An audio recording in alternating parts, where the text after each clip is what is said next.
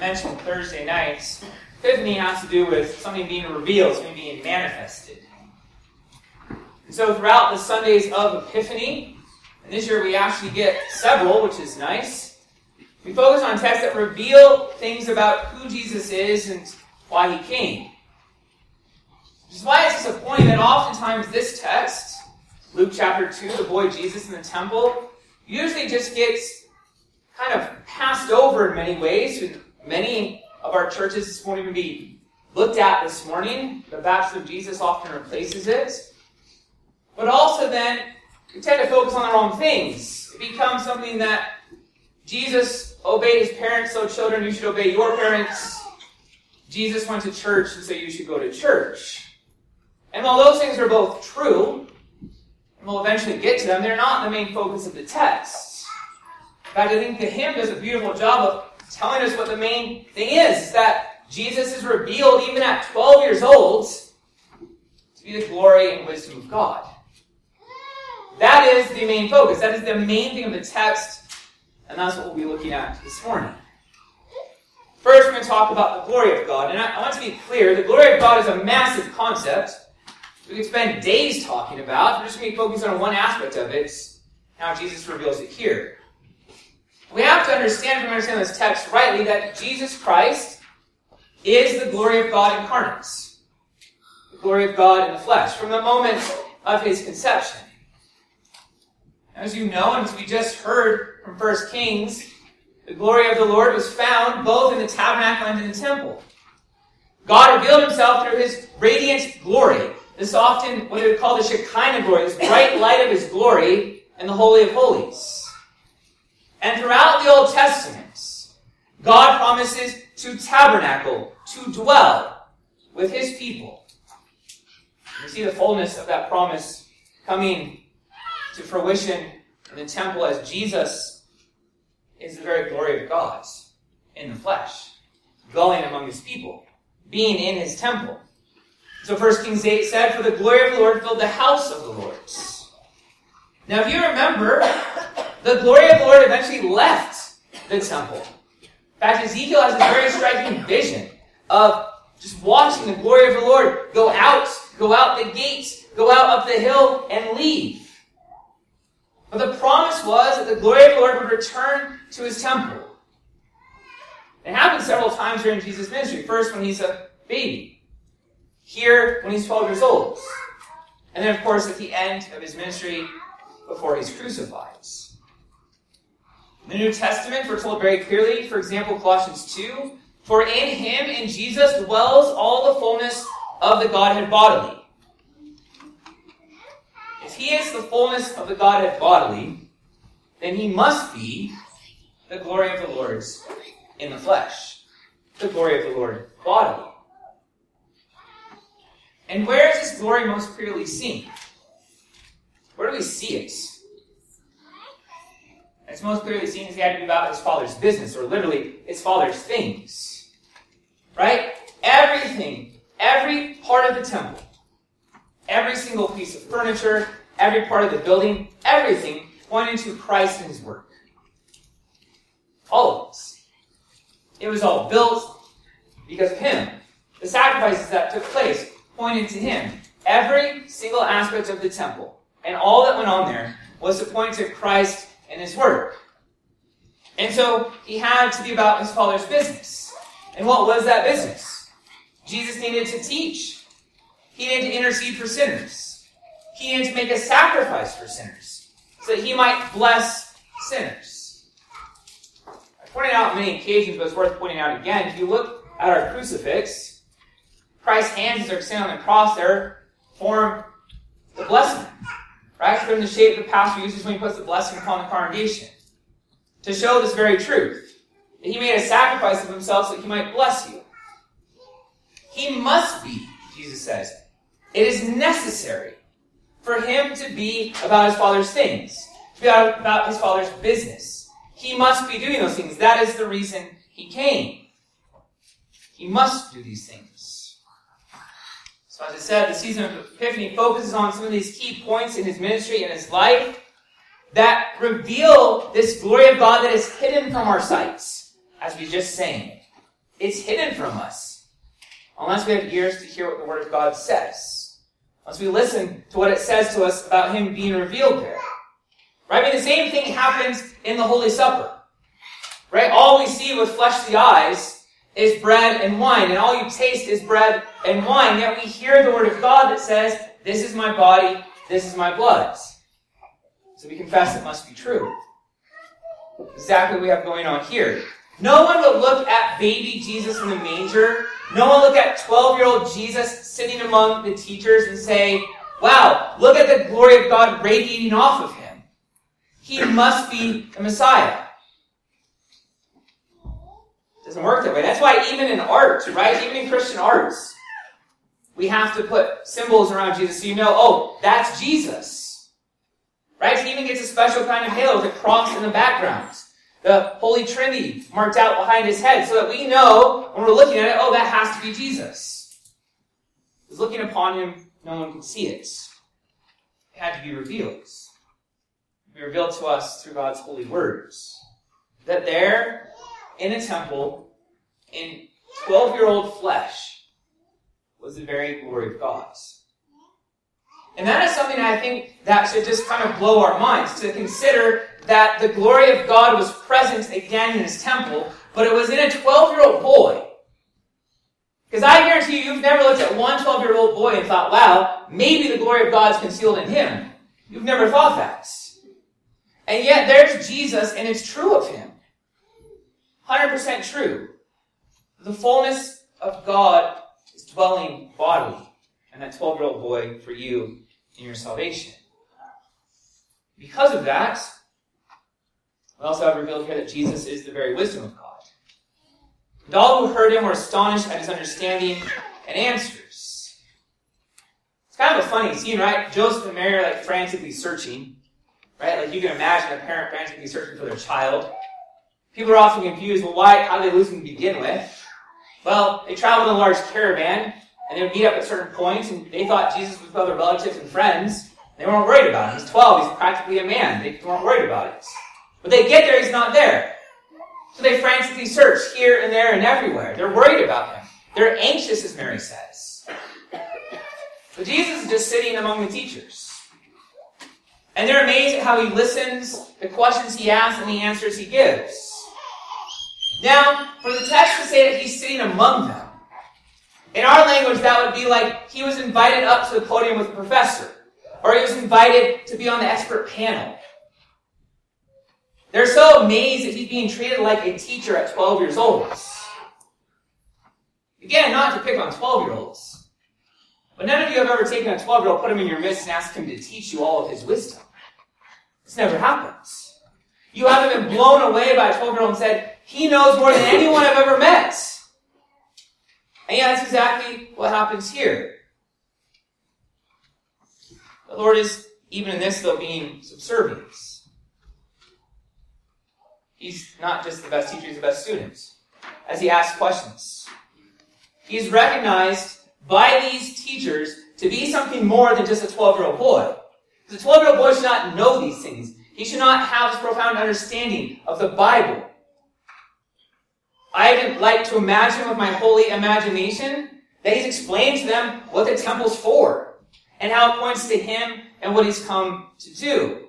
I mean, consider Joseph and Daniel in the Old Testament are both known for their wisdom. So much so that they're placed above entire nations to use their wisdom that God had given them to help those nations. And yet their wisdom pales in comparison to the wisdom this 12 year old boy is showing them in the temple. Solomon before Jesus was the wisest man who had ever walked the face of the earth. And yet Solomon used his wisdom for wicked ends.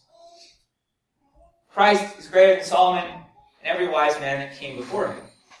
For Christ is wisdom incarnate, even at 12 years old. He is the teacher He is the wisdom of God in the flesh. So Paul will say Christ, the power of God and the wisdom of God. All of that's bound up in the flesh of a 12 year old boy. One of the best passages in the Bible that shows Christ as wisdom is actually Proverbs chapter 8. short, you can go home and read it relatively quickly. And it's a beautiful summary showing that the pre-incarnate Christ involved in creation and also as the source of all wisdom in the entire universe. And that same one is there in the flesh, 12 years old, sitting among and teaching the very best and brightest of God's people. So Paul elsewhere, elsewhere will say, But of him you are in Christ Jesus, who became for us wisdom from God, and righteousness, sanctification, redemption, that as, as it is written, he who glories, let him glory in the Lord. Now, I think all of this is really important, seeing him both as glory and wisdom. First of all, to see that who he is. But then second of all, to see what it means for us. We already talked about what it means for our salvation, that he had to be among these things. Because it is most clearly seen in his death, suffering and death. That is where his glory is revealed in doing these things for our salvation, in saving and rescuing you. It's important for us to see him as the wisdom and glory of God because the Bible tells us repeatedly to seek wisdom, to chase wisdom, to be wise. And that indeed these things are, are glory. Now, wisdom in the Bible, we've is completely centered in Christ Jesus. And wisdom is God's gracious gift to you. It's not something you come up with on your own. It's not something you just have. It's God's gift to you that you might both hear and understand His Word and live in accordance with it. And it indeed is the power of the gospel that empowers you and makes you wise. The love of God in Christ Jesus is how you obtain wisdom and live wisely. In fact, in the Bible, you can't separate righteousness and wisdom. We like to do that. We like to think that perhaps can be wise and not righteous, but in the Bible they're bound together. The person who's truly wise is righteous. Because they've already been declared righteous in Christ Jesus, and the Holy Spirit is indeed making them righteous. So that in the Bible, opposite of the wise person is the fool. And the fool isn't just someone who does stupid things or acts stupidly or foolishly or like an idiot or something like that. The fool, first and foremost in the Bible, is one who does not take heed, who does not listen, who does not believe, who does not act in accordance with God's holy words. They think they can do it all on their own. They think they can figure it out on their own. So their lives reflect this foolishness. Wisdom at its core, then, is hearing God's word, believing God's word, and acting in accordance with that same word of God. So Proverbs says that wisdom begins with the fear of the Lord. That is the beginning of wisdom. Right? Which takes us back to the first commandment. that we should fear, love, and trust in God above all things. That is the fount, that is the source, the beginning of wisdom. And as it says in the gospel that we're given these things. In the gospel that we're made righteous and given Christ's righteousness. It's the gospel that empowers you to be wise and keep the commandments. So as you grow in the faith, you grow in the faith by being renewed in your mind by the Word of God. Which is why we have Romans 12 as our epistle reading for this morning. I beseech you, therefore, brethren, by the mercies of God, that you present your bodies a living sacrifice, holy, acceptable to God, which is your reasonable service. Do not be conformed to this world, but be transformed by the renewing of your minds, you may prove what is that good and acceptable and perfect will of God. As you spend time in God's words, your mind is being renewed. It is being transformed. Rather than being conformed to the thoughts and thinking and ways of the world, as you receive God's word, it's transforming your mind to be more like Christ. Which, by the way, is why it's so utterly important that we have and support our local school. That's why it's important for parents to make sure their, their children have a Christian education. Whether that's through homeschooling or through Christian schooling or whatever. Handing our children over to people that are going to teach them the opposites and conform them to this world is not good for them. It's not helpful to them. It's the opposite of what Paul says here. It's also why Bible study, why we have so many Bible studies at our church throughout the week, is why we're to be reading our Bibles in our homes. Because it is changing us, it's transforming us. It's why the Word of God is the very center of the divine service. It's why the liturgy, if you look in the side column, right, shows you all the verses that the liturgy comes from. Because it is that Word of God that is transforming you, that is shaping you, that's making you more and more like Christ. And so it is through faith that you receive righteousness, knowledge, and wisdom from Christ. And the Bible says that is your glory. Therefore, Paul says, you must always consider all these things in light of what? The mercies of God. The love of God poured out for you in Christ Jesus. Wisdom is always grounded in Christ and who He is and what He's done for you first and foremost.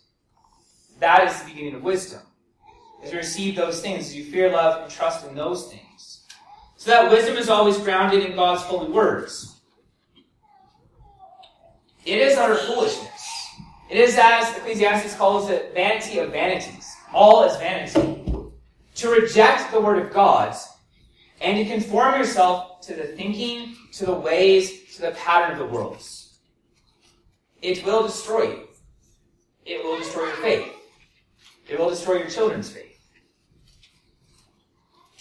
So the call goes out to the out the Bible, don't be a fool. Right? Throughout Proverbs, you have wisdom personified as a lady. Right? Because the word for wisdom in both Hebrew and in Greek is feminine. So it gets personified as a woman, and she often calls out, Don't be foolish, come in and learn from me.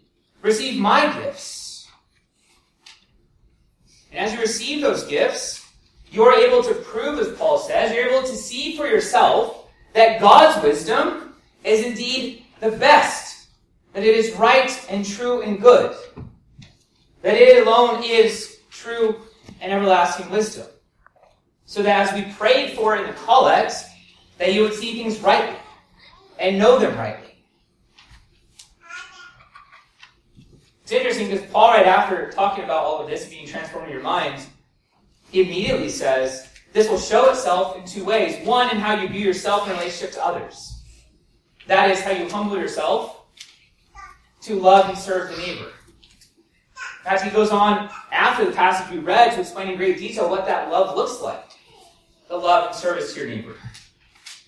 Right? Wisdom is not just some kind of head knowledge it is something that shows itself as you understand the gifts God has given you and how they're to be used to serve your neighbor and to serve the church. Paul says that's what the transforming of your mind leads to. And so Luther, he said, if you know all the commandments perfectly, you'd be the wisest person on the face of the earth. Right? You'd be able to see and understand and know what's going on around you and how to evaluate it properly. You would truly know good and evil, the way Adam and Eve were supposed to before they sinned. That is, you can judge, you can discern, you can make an evaluation based on God's word and act in accordance with God's word, whatever the situation. This is also why Proverbs is so extremely helpful. Why the table of duties from the catechism. So that you can see, so that you can know what this looks like day in and day out in your everyday life. I don't care what your vocations are or what your jobs are. You need the wisdom of God in those things. If you want to know how to be a good employer or employee, you need the wisdom that flows from God to know how best to do those things.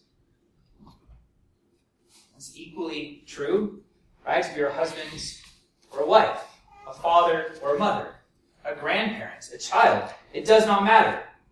You need the wisdom that flows from God. You desperately need it. You need it day in and day out. Because there's a lot of foolish people around you, and a lot of fools on the television, the radio, everywhere, that are trying to confuse you and make you foolish like them. So we must continue to be transformed by the renewing of our minds by God's holy words. Consider too, as I mentioned in the beginning, while it's not the main point of the passage, it is there. We see this wisdom in action with Jesus, not just in his teaching of the teachers, but in the fact that immediately afterwards he goes down, and even though he's the creator of the universe and knows more than them, he submits to Mary and Joseph. I mean, it's one thing to have teenagers in your home that think, right?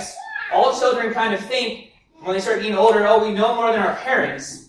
It's one thing to have that. It's another thing to have God in the flesh who actually does know more than his parents about everything. Is even indeed their very creator. We see this practically in regards to the Holy Family and in keeping of the third commandments. I mean, consider, if Jesus God in the flesh, Jesus, the glory and wisdom of God in the flesh, thought that it was wise to be in church, thought that it was wise to be among his Father's word and things, how much more do we need it to be wise? How much more do we desperately need the things that are there? So if you think about it, Mary and Joseph, right, they saw everywhere, kept looking for Jesus, couldn't find him, and he ended up being right where he was supposed to be. It's the same thing for you. The people of God, week in and week out, you find Jesus exactly where he's supposed to be. In each sermon, in each reading of scripture, each service, in those things you find exactly what Mary and Joseph were seeking. You find the very presence and voice of the living Lord. So to be wise, we have to seek out, we must find Jesus where he promises to be. He's still found being about his father's business, being about his father's things. He's still found in word and sacraments. That is where the very glory and wisdom of God are found for you. In those things where he promises to be found. So don't follow your own vain ideas of what you think you should be doing or where you think you should find him, but attend rather to the wisdom of God it's found in his very holy words. This is given to you in your mouths as you receive his body and bloods. Because the glory and wisdom that they found in the temple in the flesh of Jesus at 12 years old is here for you now. It's these things that will make you wise, that will transform, transform your mind, that will glorify you. So in the end, you can ultimately be glorified with Jesus forever and ever. So rejoice that at 12 years old, Jesus revealed himself for us to be the wisdom and glory of God. And let us pray that we might see that wisdom and glory exactly where Jesus says it'll be in his word and sacraments. Let's pray that they would be for us our glory, that they would indeed make us wise, that it would give us what we need, the wisdom to live day in and day out under God's holy words. We know that he's still doing this. He must, he said, be about his Father's business. And he is. He's doing it right now. Amen. The peace of God passes all understanding, guard your hearts and minds in Christ Jesus.